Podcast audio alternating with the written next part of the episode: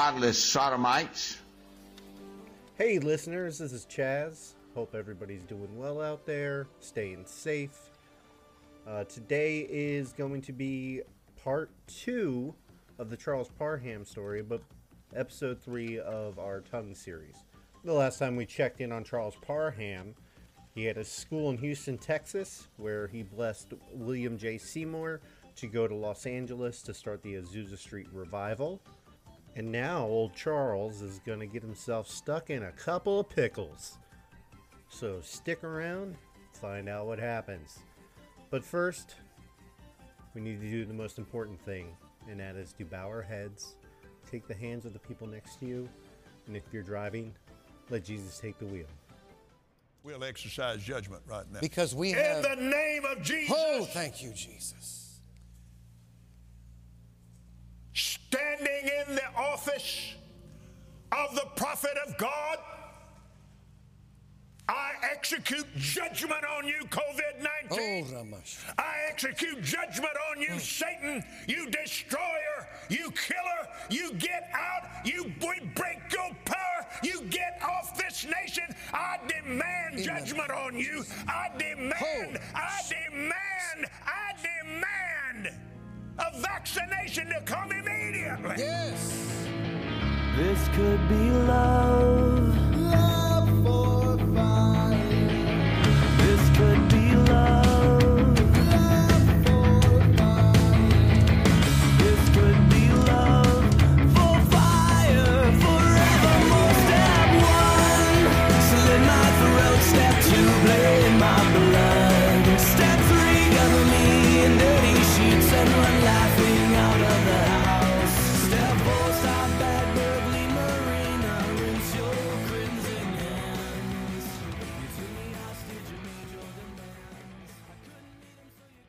Parham, in this time after hearing from uh, Seymour, uh, is going to be pulled in multiple directions, literally and figuratively, during this time period. Uh, in September 1906, Parham ventured to Zion, Illinois. Zion, Illinois was founded by faith healer and just an all-time grifter, John Alexander Dowie. That's Um, 15 minutes What away a from me.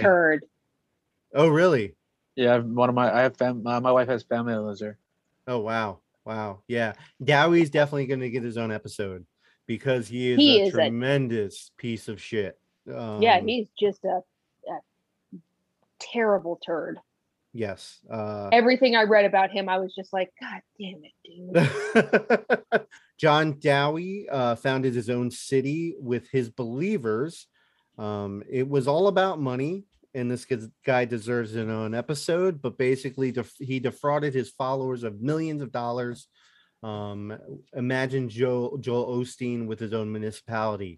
Um, he Oh, had wow. over six thousand people living in Zion um, from 1903 to 1905. Dow- Dowie was just going crazy with the money. Uh, he essentially defrauded all of his own people. He went on world tours. Um, he had he had to cut one short to come home and calm people down that the finances were going out of control.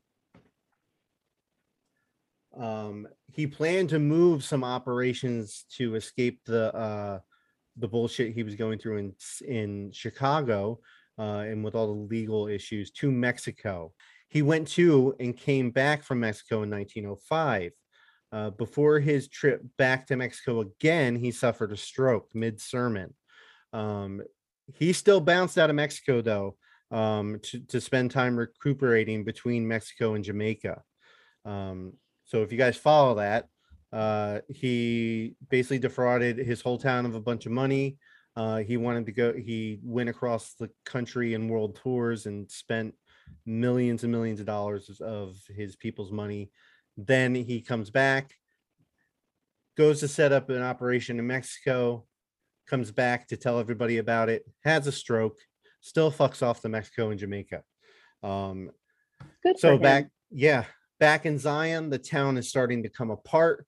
The citizens of his own town were finding out about his financial management, uh, mismanagement, his embezzlement, polygamy, and just being an overall shitbag. So Dowie sent three people back to get the business, get the town back in shape. Uh, they started doing reasonable things like selling off and leasing off some of Zion's properties and businesses. Once Dowie hears about this, he contacts Wilbur.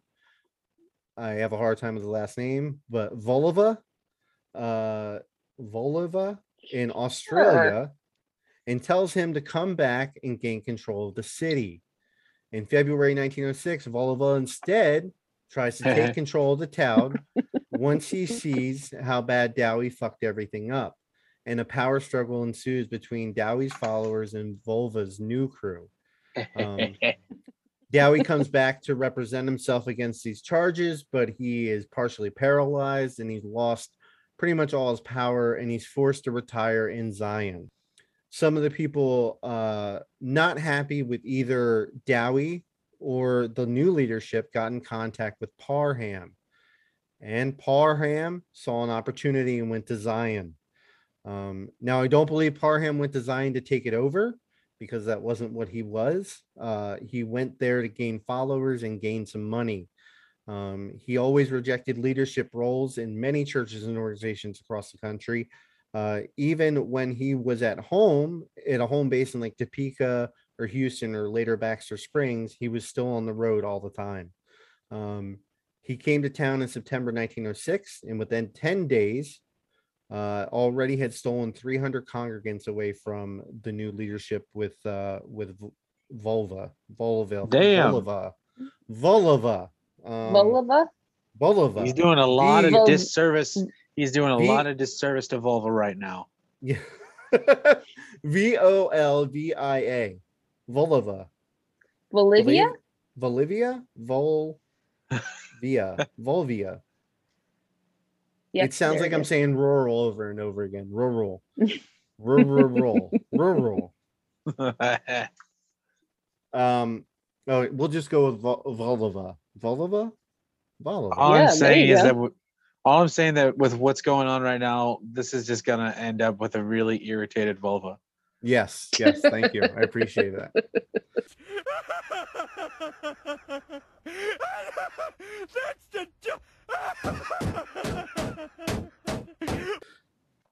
but I'm bump. Uh, the Topeka Daily Herald reported Parham says that he has taken a deep interest in the Zionist movement since its inception, and he has uh, followed the teachings of Z- Dowie. He asserts that God appeared to him in a dream two weeks ago and told him that Volova was a false prophet Oh and shit! would lead the people of Zion into ruin. oh, 10 shit. days ago, Parham says that the Spirit again appeared to him in Topeka and commanded him at once to go to Zion and combat the evil influences of Volova. This is fucking crazy. He's like just showing up in a town and he's like, I don't even want to be here. Okay. God's like, get your ass over there. He's like, this guy's running in a town to shit. Get over there, buddy. That's Uh, fucking crazy. um, I've read numerous accounts that said that Parham had enough power to overtake Volova, uh, who ran the city like a tyrant. Um, he was he was almost as bad, if not worse, than Dowie. Um, he was just better with money uh, for to start off anyway. Um, uh, I also saw that Parham had nothing more than an annoying was nothing more than an annoyance. Uh, but whichever story is true, Volova was worried about Parham. Uh, on future episodes, I want to dive into some of the other leaders of Zion, uh, and I'm sure that some of the names that we're going to talk about in a little bit uh, will pop will pop up as we go. Um, and a good amount of these people are just absolute terrible humans, um, concerned with money and power, and wanted nothing more to control. And they were pretty racist. His followers become to known as the Paramites. Is that right?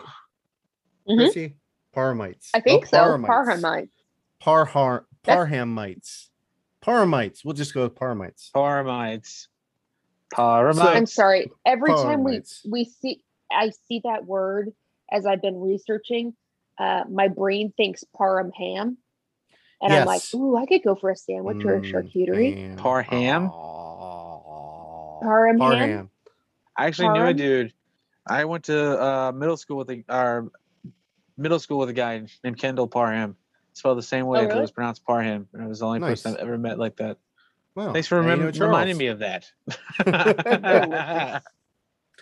So, at this time, Parham is still being called to Los Angeles. Uh, he had established a big enough Not following Africa, that huh? no, not not Africa. I think that's still on the back burner. Um, Ah. Not the street corner either, huh? yeah, not the street corner. Uh, not the one in uh L.A. Anyway. Uh, no, the one a in stat- Texas. I've seen that movie with Richard Gere, which Now I'm movie just that? im- Pretty Woman. Oh, Pretty Woman. Yeah. now I'm just imagining this picture of Charles Parham I have in front of me with it with him in drag. In the So, dress from Pretty Woman. Yep. Yeah. Weird wig and everything. Uh, he had established a big enough following the, that he believed he could leave and visit his offshoot ministry in Los Angeles. Uh, he travels to Azusa Street to visit his blessed student, William J. Seymour, and comes to bring his blessings to the young but exploding movement. The church was abuzz, waiting for Parham to arrive. Seymour had spent the better part of a year preaching the teachings of Parham and talking him up uh, and the baptism of the Holy Spirit was evident in their own church. He was coming to see us and to bless us. Parham arrived at the service, greeted Seymour, and proclaimed to the church, God is sick to his stomach. What God is sick because of the world, right? God is sick to his stomach because of the state of the world. And we are the medicine, right? Nah, According to Parham and nah, man. according to Parham and explained later, I have seen meetings where all crowded together around the altar and laying across one another like hogs.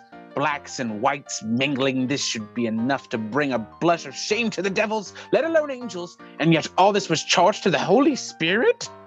All our public services should be for this identification of the church, not to get worked up into an animalism creating magnetic currents tending to lust and free love rather than purity. In 1912, Parham said the Azusa Street revivals Men and women, whites and blacks, knelt together or fell across one another. Frequently, a white woman, perhaps of wealth and culture, could be seen thrown back in the arms of a big buck, redacted, and held tightly, this as she shivering and shook in freak intimidation of Pentecost. Horrible, awful shame. So Parham tried to control Seymour and his congr- congregants, but after a few services, Parham was banned from Azusa Street. But Parham had also had enough. Uh, he took the group already with him, the ones loyal to him in Azusa, and also those white people who were tired of being with the black people um, across town to the Women's Christian Temperance Union building uh, and held competing revivals. One article I read stated, there was a great blessing, and many who had previously attended the Azusa Street meetings experienced deliverance from evil spirits. Um, I think we all know Which what that is one? code for. So, Alcoholism. no, black people. Oh. Well, my mind went someplace totally different I guess that's a good thing. because of prohibition. yes, no, I get what you're saying. Yeah, yeah. I uh I think it's a that's a little bit too on the nose for I that news article, I think. Um So on the surface, we had a man that worked with lower classes, believed in ministering to the black population and spreading his message among them. But what we got was a complete opposite. And the question is why? Um, because I mean, we could account it to the normal everyday uh, type of racism that was going on back in the early 1900s. Um, and not that that would be fine, but it would be somewhat understandable. Um, but uh, get your shovels ready because we're going to do some digging. This is where we'll Oh. dive into his teachings of his book, A Voice Crying in the Wilderness, and his other book, The Everlasting Gospel. Oh man, you got me there for a second. You had me for one second. Yes. The everlasting gospel. Fuck this, I'm out. it. Yeah, yeah. So Charles Parham had some interesting views that would go beyond the racial norms of the day. Parham's view on segregation is seen as normal for the day, but upon a deeper look, that is a denial of the truth. So when you're looking up Charles Parham, you're going to find a lot of people that sup- that are supporters of him that pretty much ignore this whole uh, side of his life or say that it's over exaggerated. Um, Well, you kind of have to, right? yeah, yeah.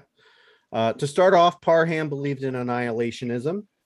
Um, eternity was only for believers. Non-believers were destroyed, while believers lived eternally in heaven. So basically, that there is no hell. Um, so that's controversial to begin with, um, but Ah. not really racist. Uh, Not yet. did you guys know that God created man on the sixth day, but then also formed another class of human on the eighth day? No, No. I feel like didn't? this is about to get really racist. The humans that were formed on the eighth day were formed from the dust of the earth, the Adamic race. Adamic, Adamic race, not Adamatic, Adamic race. The humans created on the sixth day are made of. Props in to the you for not saying atomic. Yeah, I- yeah. That's totally what I would have said. The humans that were created on the sixth day are made in the image of God and put on the earth to rule it. The humans formed on the eighth day were made of the earth and must work in the Garden of Eden. When Adam sinned, God promised him a redeemer. He did not promise a redeemer for the sixth day creation. When Cain killed Abel, he fled to Nod. He married a sixth day creation. So Cain is of Adam and was born on the eighth day of the eighth day creation. He killed Abel, went to Nod, married a six day creation. Did you know that when these two groups of people were ma- mated, they had an offspring, and that offspring was called the Nephilim? For the love of fuck. what? Wait a minute. Did you just say that Cain was an eight day creation? So does that mean like two days after Adam and Eve were made? Yes. So Parham believes that each day of creation took a thousand years, which is not uncommon because I've heard that before. But he believed that God that God created a group of men, a group of humans in his image on the sixth day. He also Right. created a group of human race on the eighth day that were the people that were supposed to work the garden. They sinned against God. God promised them a redeemer in the Bible, but he didn't promise the sixth day creation a redeemer. And then once No, he didn't promise the eighth day creation. No, he redeemer. promised the he eighth promised day the sixth day. no, he promised the the eighth eighth- day was the people from the dust from the ground, right? Yes, but they were they were the ad, Adam, Adamic race, Adamic race. So they were of Adam. So you're And saying God- basically he was like God was like I'm gonna repl- I'm gonna send you a redeemer, but he was like, but I'm not gonna send you one of your people. I'm gonna send you one of the new yes, ones. yes. So when they when the sixth and the eighth day creations mated, they they produced the Nephilim. God gave both races a period of time to correct their mistakes, which was 120 years. They did not. what? The great flood was a punishment from God for race mixing and was sent to destroy Ah. the Nephilim and both races of man. But he chose Noah and his family because they were of the original true bloodline of Adam. Jesus Christ. Yikes. And this is what he like said. triple yikes. Thus began the woeful intermarriage of races, for which cause the flood was sent in punishment. Ere time to last and intermarriage continues between the whites, the blacks, and the reds in America. Consumption and other diseases would soon wipe out mixed bloods off the face of the earth. So, that is one of his beliefs. Parham also believed in British Israelism. Do you guys know what British Israelism is? No clue. No. Okay. The 12 tribes of Israel split. Two of them formed Judah, while the other 10 formed northern Israel. Assyria defeated the 10 tribes, which was scattered. British Israelism believes that those 10 tribes went north and west and ended up settling Western Europe. Jacob's favorite Oh son, no. Joseph, got a double inheritance and thus was able to form two tribes, Ephraim and Manasseh. And that these two tribes ended up being the settlers of Britain as well as the new settlers of the United States. God tells Jacob What the fuck? God tells Jacob that his descendants will be a nation, the United States, and that the company of nations is the, the United Kingdom. There is also a belief that the British monarchy is actually a bloodline that goes all the way back to Adam. There's a list of it in the Wow. book if you want to look it up. Um, it's a it's a long list of about I think about five or six pages of just the bloodline going from Adam to uh or David. I can't remember either David or Adam that went all the way. Does it to say how old the Earth king. is? Is it six thousand years? It starts off at six thousand on the sixth day, so it would be eight thousand after the eighth day creation because he believes that there's eight day eight days of creation. And I think if I remember reading over some of his passages, he does believe that the Earth is older than six thousand, like in the millions, but I could be wrong. He also believes in Zionism, but not the Zionism we have today. This belief is that the true Jews, the UK and the US, The should true build a new the true Jews, do if I have to say it again, um, should build a new Israel, You should But do, do it it- one more time. but the true Jews should build a new Israel, but do it by just That's gonna be a buying the area for $10 million. These beliefs have Damn. been mirrored and used in Christian identity, which is going to get its own episode. And I know we keep saying that, but it's a very dangerous white supremacist ideology. Um, Yes. Very dangerous. and I have a feeling that our church, like our church, I believe that a lot of the evangelical church extreme side of it is dangerously te- teetering towards that. Um, Absolutely agree. Agreed. According to Parham's own belief, he determined that white Anglo Saxons in America, as well as the Hindus, the Japanese, the High German, the Danes, the or the tribe of Dan, the Scandinavians. What about the sober German? No, they that's not a thing. Um, the Oh, okay. The Scandinavians were actually part of the 10 lost tribes of Israel, while the Gentiles were No. comprised of the Russians, the Greeks, the Italians, the Low Germans, the French, and the Spanish. The Low Germans. Yeah, but not sober Germans. Basically, all nations Not the dominated High by Germans. yeah, not the High Germans, were dominated by non Protestant Christianity. Then a third category, the heathen, was made Oh, of. Oh, wonderful. Okay. The okay, third here we go. category, I'm sure it's gonna be beautiful. strap in. This is fun. the third category, the heathen, was made up of the black race, the brown race, the red race, and The the, yellow race. Oh Ah, no. Man, He did. He determined The race of yellow. Yeah. Ah, well, Oh, we don't and use that term black and anymore? White, they are precious in the sight. Yeah, they black, changed yellow. it. That's the way I was taught as a kid, though. yep.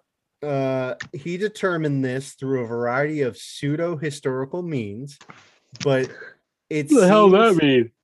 that it was just bullshit. Uh, this, but it seems the most compelling evidence for his theory was God's promise that Israel be the head and not the tail of nations.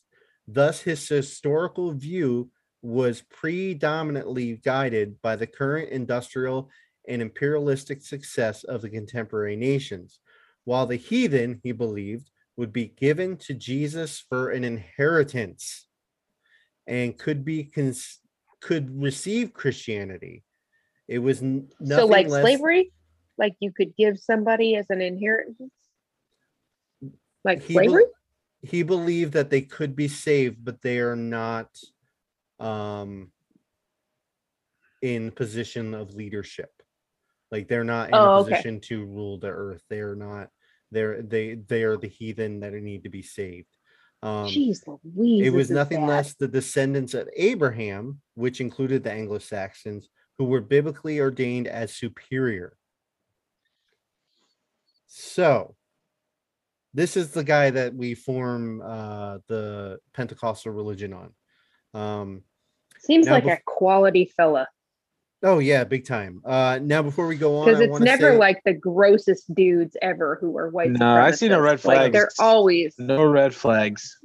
zero s- zero warning signals going off nothing zero um uh at the he's still in la uh but he only spent a few months there um he had lost all type of leadership in the pentecostal movement in la in la uh, and decided to go back to zion illinois in december 1906 he held some big events but when asked to be the leader of the church he declined this is where things began to sour in zion for parham some of his close associates Uh-oh. were starting to take his followers away and replace him as the leader of the apostolic faith. Or he was running away from something. Like what? Rumors and news articles started in Zion in late 1906 that Parham was involving himself in homosexual acts with young boys.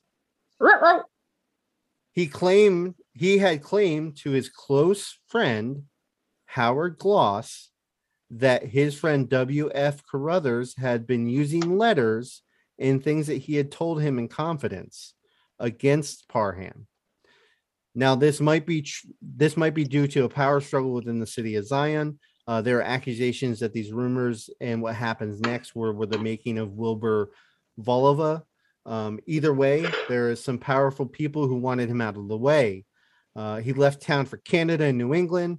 Uh, while he was gone, his kids were made fun of and were called, get this, guys, the kids were called part ham because Zion outlawed pork. That's You fucking part hams. yeah, you're Get illegal, you our town. fucks.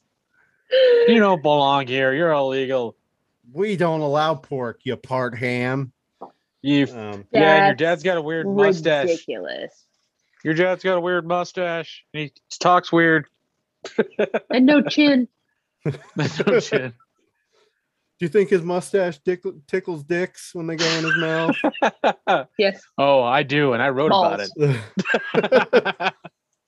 Sarah also got a letter with accusations, probably of Charles butt fucking across the Midwest.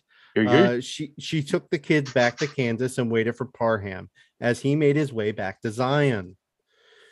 In February 1907, Goss and Carothers held a revival in a short-term Bible college in Waco, Texas, behind Parham's back. This is where they discussed the rumors of Parham's butt fucking boys, and Parham had confessed to Car- and what Parham had confessed to Carothers. Uh, they decided they needed to start taking over the apostolic faith churches in revivals and to push Parham out. Um, in March, John Dowie dies, and Parham made his way back to Zion and held another big service. But thanks to Vol- Volova, uh, he was not allowed to use any of the buildings in town. So his followers had a big tent constructed for him to preach in uh, near the town water tower. The service was big. It was a big success, for Parham's influence and power had decreased greatly thanks to the rumors. Uh, some of his followers in the Parhamites had already taken steps to take control of the city away from him. Um, so, for some reason, I couldn't find anywhere, but the water tower fell down on the tent in Parham's residence. Um, so Parham left Kansas, then went to Texas, but the rumors of him bub fucking boys across the West had followed him there. July 18th, 1907. Oh shit. Parham is in San Antonio, Texas, Yeah, he is. where he is teaching a uh, at a local ministry, and he is arrested. You want to Was he arrested? that? What? What was he arrested for? He was arrested for having sex or being accused of having sex with a young man named J.J. Jordan. I believe the Uh, offense was officially called the commission of an unnatural offense. Yes, yes. You can use those nice terms. Um, but yeah, he was caught uh, through a uh, through a peephole in his room, and uh, the the biggest issue is with all this is that some of the people that were accusing him were from uh, uh, sister church down in Texas. Um, so there is that, but there's also just the uh, overall creepiness in backstories that had been following him that kind of solidified this story for a lot of people. Um, Yeah, I saw that the details on it were like super sketchy and stuff, but that was the main thing I saw too is the people thing. But there were other theories that it happened in a car, that it happened in Yes. an alley. And I re- I'm really pissed that I don't have my fucking notebook because I wrote this really funny, like weird, sexy send up of it. And I was like, this is gonna be fucking funny when I read it.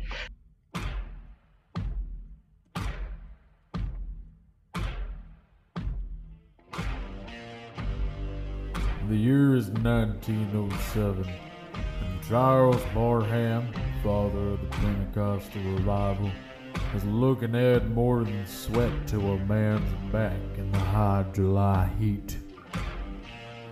The details of where this act of passion occurred were muddled. Some reports say a hotel, some say a car, or even in an alleyway. My thoughts? Why not all of them? Who's to say that Parham didn't let his passion take flight? When he met J.J. Jordan, he felt his mustache twitch and it was all over. He knew he needed a moisturizer for his facial hair, and the one that he had already wasn't getting the job done. Now, nobody knows who reported them, but there was no other record of Jordan besides when he stole 60 bucks from a hotel. Huh. Parham was in a bad boys. The case was quickly thrown out, and neither man was charged. My guess? They were letting the guards enjoy a quick show they like to call Where Does Parham Start and Jordan End? That title had an answer. It's on Parham's mustache. There are four main theories as to what happened.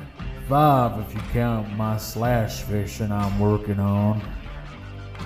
Number one, Parham was closeted. My take on that? No shit, Sherlock. Number two, it was a setup by rivals to discredit him. My take on that one? You like that, wouldn't you, Mrs. Parham? But your husband liked to wash more balls with his tongue than a shagger on the ninth hole at a PGA tournament. Theory 3 Police set him up to run him out of town. My take on that one? Well, that seems possible. Do you remember how wiener wild Parham was? Theory 4 Jordan falsely accused. And my take on that, this is fucking stupid.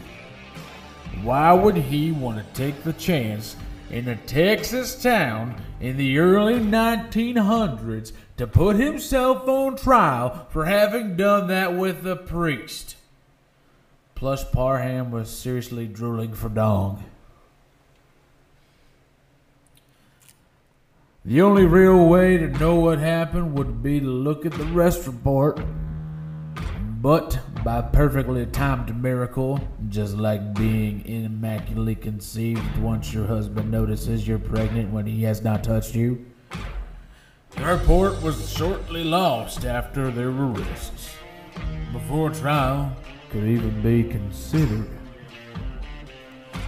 The world may never know what truly happened to Parham's face and butt that one meeting.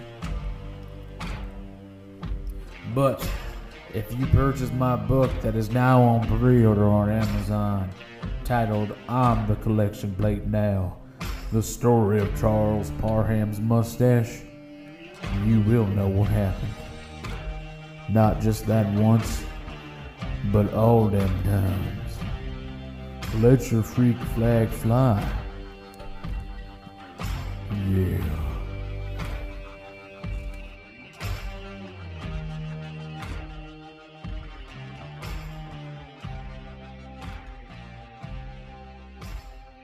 i oh, I absolutely 100% believe that he was a homosexual. Um, I believe that he confessed stuff to friends, and those friends were shitty people and used it against him. Um, and uh, it wouldn't surprise me that's the reason why he traveled the the west so often and was never home. Um, and why he wouldn't That makes take sense to me. eh, why he wouldn't take a position of lead. I know he was very anti-leadership uh, and very against setting up like a permanent residence for himself, like uh, church-wise. Commercialism in church. Yes, uh, but uh, I think that he used partially probably used that as a way to be gay and not have to be home. You know? Poor And guy. That's true. Like traveling and stuff, like hiding his Yeah. lifestyle. Yeah, because you That stay makes in Like I know he's a you, piece of shit, but I still do feel bad for him that he couldn't be his authentic self. yeah, Yeah, and that does suck. I, I just think that like if you stay in town in a small town like Baxter Springs, which is where he lived the rest of his life, um, those rumors are gonna come around if you start fucking around in town. You know, Yeah, you you the can't stay. town. This Yeah, you, you yeah. can't keep a secret in a small town. yeah. Uh, so yeah, so he gets arrested, um, and no charges are ever brought against him.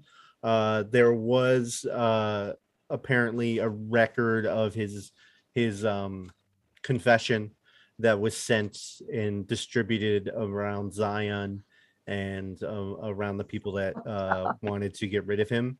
Um, Wasn't there like supposedly like his partner? He confessed to him, and he told him it was just like a once one-off thing. It was a it was a lapse of like judgment or something like that. was- a weak it was. Carothers. Yeah, Carothers. Yeah. This, this friend Carothers that he confided in, and this this Goss guy is the one of the found. I'm going to go into it. One of the founding members of the Assembly of God Church. Um, Nice. So yes, uh, but yeah, um, just as all his accusers were about to rip him apart in what seemed could have been a bloody and brutal fight, Parham does the one smart thing and he backs away um, from the spotlight and slows down. He finds a finds a permanent home in Baxter in Baxter Springs, Kansas. Not a ton, not a ton is known about his life at, past this point, and he never reaches the letter, level of popularity or power again. Parham is out of the picture when it comes to Zion, and he uh, he has already lost uh, his foothold in that town. But that didn't stop his followers from doing other things.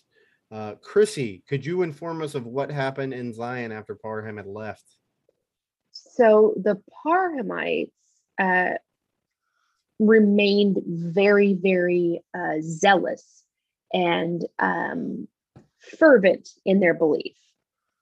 They um, decided that they were going to cast out devils out of people in the congregation. So the first victim, I'm going to call him victim, Yeah, of the Parham congregation was a woman named Letitia Green Hello? Greenlau? yeah, it's something like that. Yeah, Something like that. Greenhul. There we go. It's very German. Anyway, uh, poor Letitia, uh, she's 64 years old. She's an invalid and she suffered with rheumatism. Um, the Parhamites, in their crazy obsession with everybody being healthy or else they are um, sinning, Yeah. wanted to heal her rheumatism. And they did an exorcism yeah, that ended up killing this woman. Her arms were broken, her legs were broken, and her neck was broken. Yep.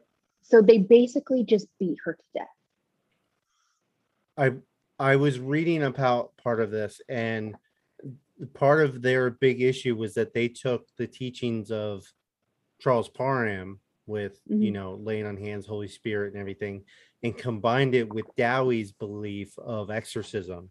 And there's there's reports that there were deaths in Zion due to exorcisms prior to this, but they were covered up. Um, Well, now, and don't know how after the third victim, yeah, after the third victim um, that they know about, they think it's possible that there might have been um, as many as 12 more, but the coroner was trying to suppress the information. By the. Parhamites or by the town in general? um, trying to suppress the information about the Parhamites Oh, to wow. Everybody because it was national news. Yeah, yeah, yeah. Everybody Yeah. was looking at like there's the um, when Letitia was killed, it was a national headline. ca- Uh, Mhm. it said "Twisted a devil out." Uh, more Zion City brutality. What the fuck? Parhamites give athletic treatment to sick woman to drive the devils out. Yeah. So- th- this seems like it's being made into a very fucked up like uh Hollywood movie. Mhm, Um, mhm. Yeah. So so uh And so first victims first victims get uh invalid rheumat, rheumatic uh fingers or whatever, right? Yeah, Rheumatism. rheumatism. rheumatism. So arthritis. Yeah, old woman. Yeah, old lady. Um, victim two, um, a teenage boy named Frank Crow. Um, he had typhoid fever, and he was refusing water. This one, this one just makes me so sad. Um, he was refusing water, so the fingers, the the killers jammed their fingers down his throat Mhm. and slashed his tongue to try to force him to drink water. Yeah. Hmm. and the the head the headline for that was um boy died of fever was tortured to drive out devils which is just terrifying. And then things change because after victim after um, frank crow died the coroner started suppressing information. And so all you hear that for victim number three bertha young 19 years old killed by parhamites. They don't go into The any no yeah, yeah, no information on how or no no nothing. Yeah. and then they think there might be as many as 12 more victims wow. uh, but they don't know because the coroner kept suppressing things Yeah, it's kind of weird. Like a town run by by religious figures would cover anything up. So, but uh, It's seem like it would- yeah, yeah, but yeah, there were uh, there's I'm, we're gonna do an episode on Dowie and Zion, um, but I I really want to dive into like this exorcism thing that he believed, um, because it's a So disaster. did those people get arrested? Well, did No. one person got arrested? they did I think so. I think one person got arrested and the rest kind of skipped town. That's see. oh okay i'm sorry here it is on november 15th 1907 harold mitchell was convicted of manslaughter the four other parhamites who assisted in the death of letitia green um, including mitchell's high priestess wife were acquitted So, So just one person. they had yeah, a fall guy Yeah. for And then- manslaughter. And then some of the other leaders skipped town, including John Lake, who is a humongous piece of garbage. Um, went to South Africa and started the South African Pentecostal uh, church there. Um, but uh, these people left town penniless because part of the thing with living in Zion is that you had to sign your lease over to the church for a thousand years. Cool. So you when you leave the church, you have no property, no money, no anything. So uh a lot of these people had bounced and like with zero money. And it, it's interesting how John Lake ended up in in South Africa, but we'll we'll go over that another time. So but uh yeah, so uh, three people known as dead and then up possibly up to 12. yeah, Yeah. oh, yeah. It's they they aren't sure because of the suppression by the coroner. Um, you know, they're they're linked to several deaths, especially several deaths of children. Yeah, yeah, yeah. It's it's terrible, but it's uh, yeah. They mixed the two cocktails and got something really bad on the other end. You know. Holy And- cow! Yeah, but it also makes me wonder how many deaths actually occurred in Zion uh, when Dowie was in control of there and believed in exorcisms. Uh, I'm thinking so- a lot more than are reported. Oh yeah, absolutely. And way, the way he ruled that It's town. kind of making me want to go down there and like see if what I can find about it. Like there's monuments or like little fucking things dedicated to people. You know what I mean? Yeah. Uh, I mean, if I you go through some of the some of the stuff I'm gonna cite for sources, it has pictures in of Zion in there. Um, so but Yeah, there's a little Uh, duck pond down there actually that uh, me and my wife and the kids always take the kids to and feed them bread and stuff like since they were babies. So yeah. been there a bunch. Uh Parham traveled throughout the country uh on his last years, but Baxter Baxter Springs would remain his home until his death. He still traveled to LA and held meetings, uh, but did not associate with Azusa Street or Seymour as they remained foes for the rest of their lives. Howard Goss would uh, go on be a founding cornerstone member of the Assemblies of God and the United Pentecostal Church once Parham was out of the way. Parham wrote another book in 1911 called The Everlasting Gospel, which we kind of already just basically reiterates a lot of the stuff he had already talked about. Um, in the first chapter of the book, he doubles down on the eighth day of creation. Um, uh, it's also very apocalyptic, uh, and it's a lot of it deals with like the end of the world and everything. Um, in 1912, Parham had an open argument with another prominent Pentecostal minister, William Durham. Uh, it became known as the Battle of the Hams. Um, Nice. it's my own joke. Um, That's the. Parham called him a false prophet and that God would either kill Durham or himself to prove who was right.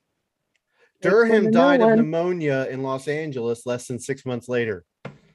Bada bing, There you bada boom. Parham was I'm not a saying I'm right, but There's the proof. Um, Parham was still a popular minister and could draw hundreds to thousands. Uh, he went back to Zion in April 6, 1916, and he held a successful medium, which which probably meant a few hundred people. Nothing really reported after that, uh, as far as Zion goes. Um, now, this wasn't the end of an issue with Parham. Parham used World War One to push his apocalyptic views at the same time What? taking a pacif- pacifistic line and pushed his followers to get exemptions from serving. He called volunteers. Self-appointed murderers who received nothing short of 30 pieces of silver. Perfect. Getting a little bit of JFK up in there. Yeah, Yeah, a I was feeling, little bit Ken- of I was feeling Mar- the Kennedy coming out. Mayor, Mayor Quimby. Um, in 1927, Parham announced his endorsement of the KKK no way. Wow. and even held a Just when you in- think he couldn't get any worse. He even held a meeting in Saginaw, Michigan at the invitation of the Klan. In As you're one to do. as you do. Yes, you get invited, you go. That's how that's how it works. RSVP. I'm not gonna be. Respectfully decline. I'm gonna go ahead and respectfully decline on that one. It's like Please RSVP by August 28th. But what Uh, will I wear? Sheets. I think they were sheets. oh, yep, yep. There you go. Sarah, you have to wash these. Everyone has them lying around the house.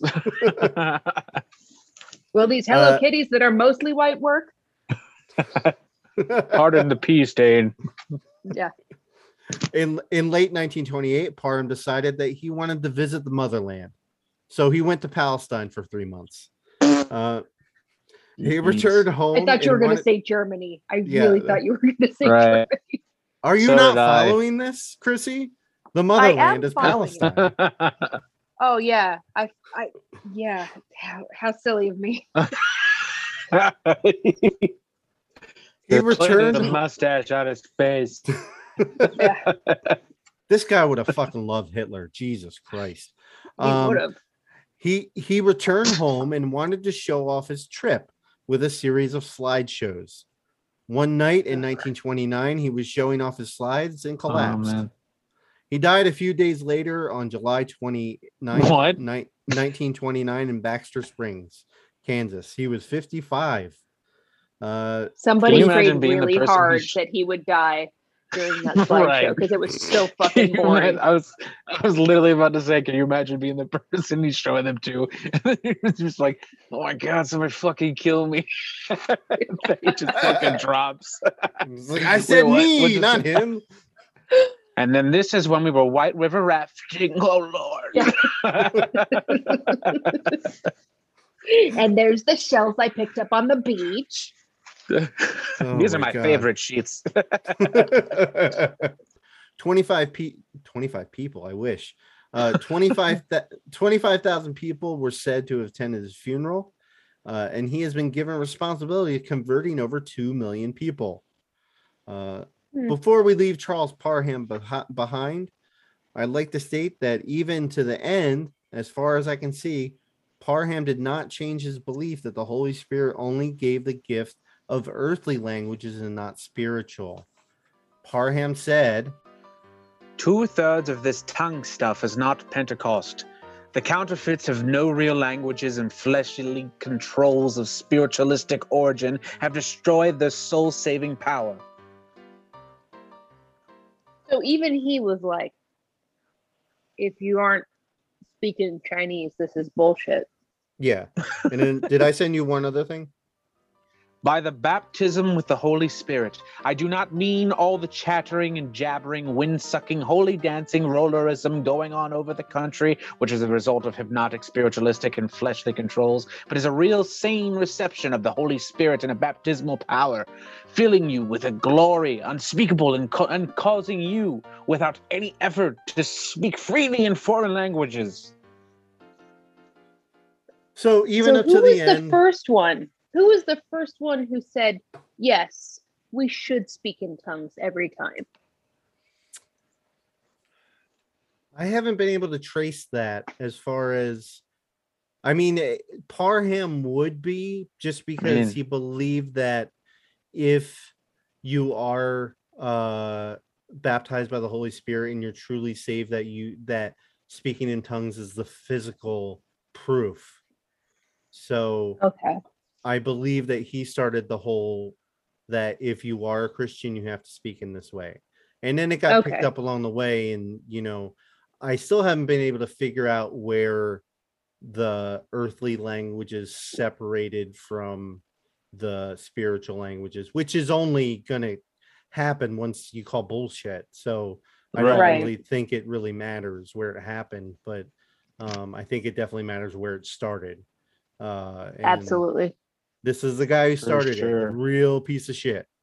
Um, and so I the reason I wanted to do those the tongue episodes was because of the guilt that I know a lot of us had growing up of, you know, whether or not I'm blessed or have this or, you know, I don't have this gift, so am I falling short, yada yada yada.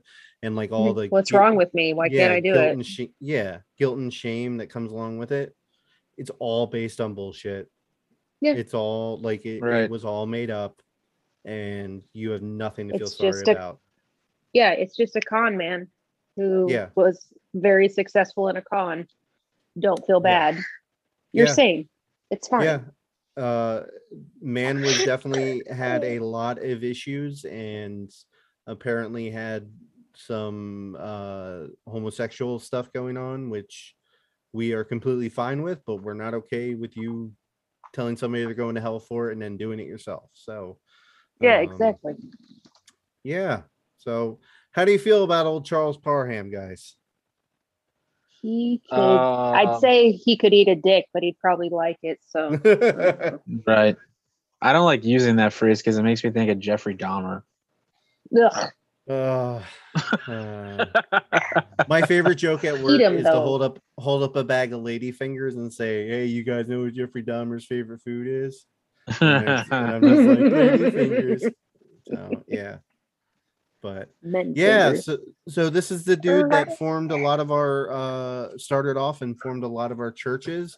Um, there I know that there's a long list of different faiths and denominations that were formed because of this guy, like I said, the Assemblies of God, Pentecostal churches, the uh, apostolic faith churches that you see every once in a while.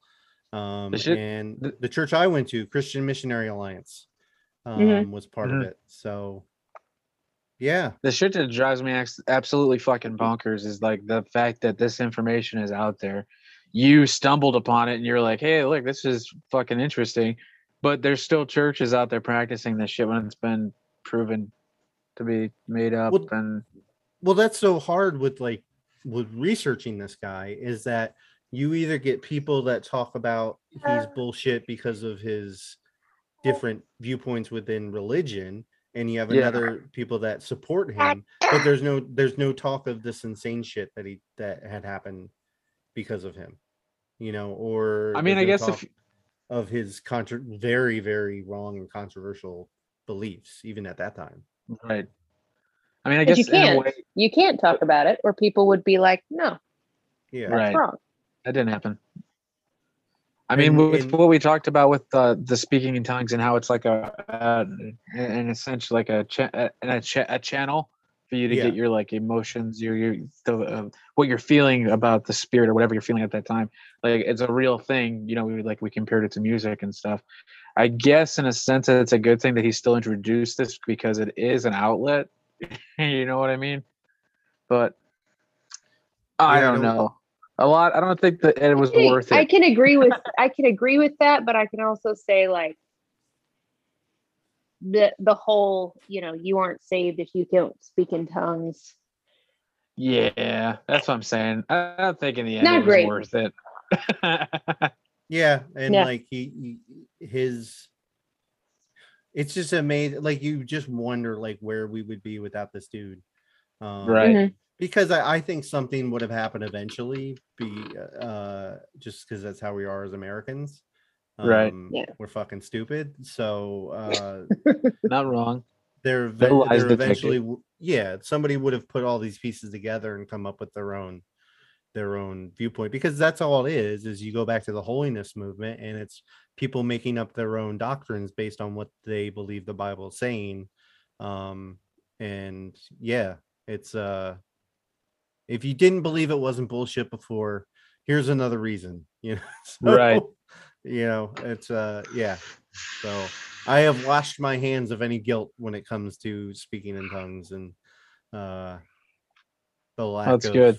faith I've had or didn't have. So Same. That's good. Fuck Yeah. yeah. Be gone. yeah. So Be Yeah, gone, Fonz. uh, be Getting- gone, Getting rid of those chunks of guilt one piece at a time. So really quick before we go, I have to read off sources. Um before so we don't get people arguing or whatever. Uh Okay, I got my Wikipedia- s- I got my got- sources for the sex scandal from Penthouse Forum. nice. That's a Sorry, hot go one ahead. From in 19 what 1907, 1906? Mm. Hell yeah. Uh First one. so always start off Wikipedia, then we got newspapers.com, bizarrejournal.com, the Apostolic Faith newsletter, uh, the dubious legacy of Charles Fox Parham, racism and culture insensitivities among Pentecostals. Charles F. Parham and his role in the developmental of Pentecostal movement by James Goff Jr. The messed Damn. up church, the messed up church.com, Dan That was a good one. Silman.com, Charles F. In Parham. your face. uh in the fangible toil in launch, launching the worldwide Pentecostal movement, a new look at a f- forgotten leader um, by Jeffrey Nelson. Uh, That's a not a rhetorical good history. title. Yeah, no, it's not. a rhetorical history of race relations in the early Pentecostal movement, 1906 to 1916, by Eric J. Jambly. I mean, at least you know what you're reading for sure. Yeah.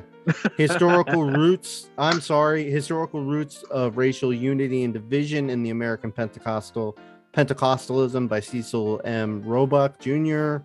Uh, WilliamBranigan.org.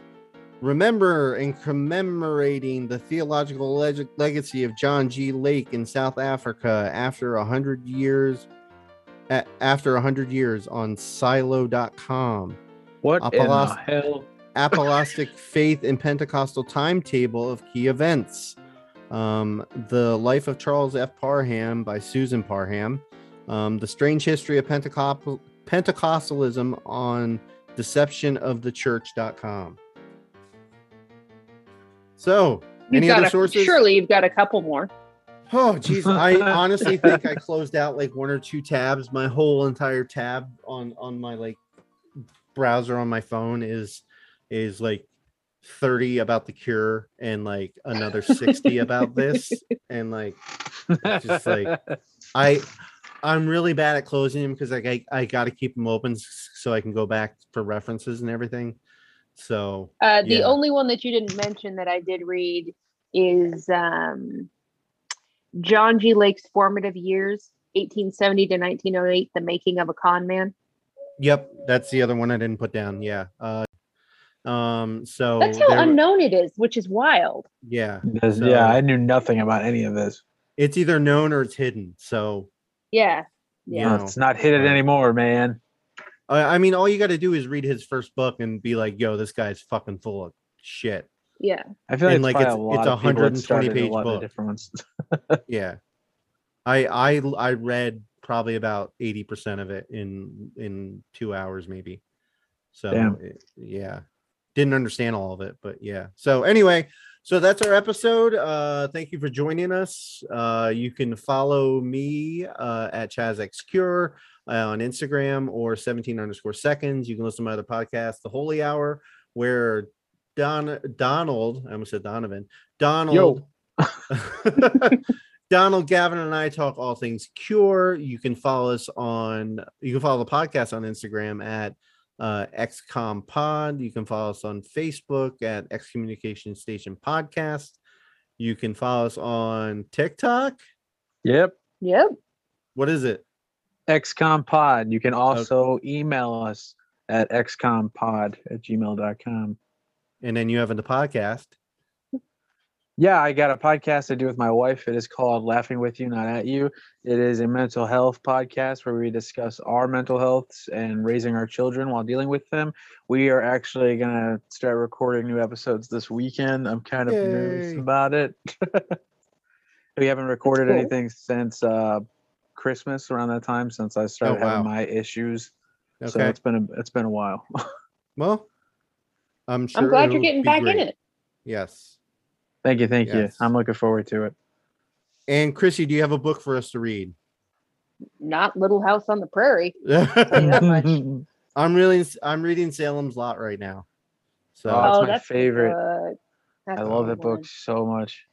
I seriously though, I I blasted through all the Little House on the Prairie books. There's like You read all of them, eight them? or nine of them. Yeah, because I was getting ready mm. to read them to my kid.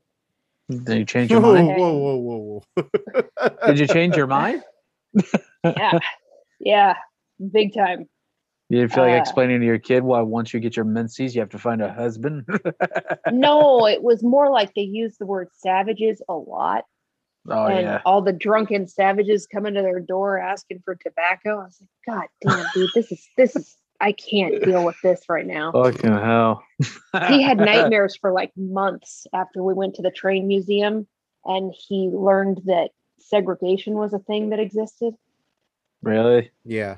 yeah because there's like a whole train car that talks about like here here were the quote unquote colored seats and here were the white seats and here's how it looked um and he was like you mean to tell me that i wouldn't be able to sit with my friend and he has been like hard stressed about it so I just you know maybe we're just gonna wait a little bit Yeah. Kids are taking that now differently than I did yeah. when yeah I was a kid because my kids were like, like they couldn't wrap their mind around that. Yeah. Like he, there was a he time couldn't either you he was couldn't- horrified That's yeah, but mine I remember when I was a kid, it was like, okay, you know. Like, yeah, that was bad. yeah So yeah, that's that's that's that's also good though. So I think it Yeah, also just shows more how we are trying to show our kids like more to be more aware of it, like of empathy and shit. So yeah, it hits them more Yeah. because when we were kids, there was Yeah. still a lot. I mean, I'm not saying racism is gone because by God, no means. certainly it, it's not It's just people at call shit out more now. So Yeah. I think Which back then we were just thing. like right back then we were just like that's just normal. Not that, but you know what I mean. Just Yeah. racism. Like I don't know. Yeah. You get what I'm saying. Yeah. Yes. So so don't read Little House on the Prairie and uh, no, don't read. I, I've don't I, read. I Little have House seen on the every Prairie. episode of that show. so have Um, I. So unfortunately, You know, I've and, uh, seen a lot of them. Yeah. I, I turned it on the other day and was just like, I wonder if I remember this. And about two seconds in, I was like, I know exactly what happens. So- Dude, that is so fucking funny. I did the Yep. same thing the last time I got drunk I because they're all on Prime, and I put it on because I used to watch with my grandma. And my wife's like, "What the fuck are you doing?" And I was like, "Let's see if I know it." And I did the exact same Good. thing. that Yeah, Nellie um, Bly, she's a bitch no matter when you watch it. She's what was the fucking song. Mr. Edwards used to sing? Oh, I don't know. I don't remember that. Dun, dun, dun, frying pan. Yeah, That that's was the it. song. That was That's it. sorry. Yeah. All right. Well, let's go. woke up. Let- you know what, let- what are you gonna do? All right. Let's finish this up. All right.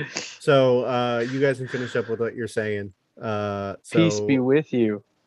And with your spirit. and everybody say I like my looks. I like my personality. Old Dan Tucker was a fine old man. Washed his face, face in a frying pan. Combed his hair with a wagon wheel. Died with a toothache in his heel. You love the way for old Dan Tucker. It's too late to get his supper. Supper's over and dinner's cooking. Old Dan Tucker just stands there looking.